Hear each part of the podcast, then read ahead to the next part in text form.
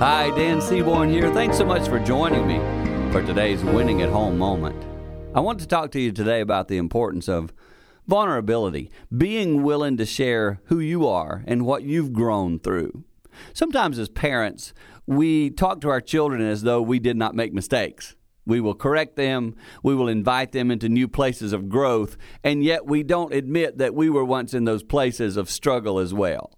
Let me say to you being vulnerable with your children, being wise how you do it, but being vulnerable with your children is key in connecting with them, at relating to their stage of life. Remember, what they're dealing with is just as significant as what you're dealing with, especially from their perspective.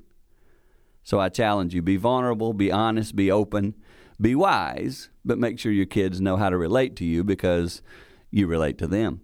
That's a little moment you'll share together where you'll be winning at home.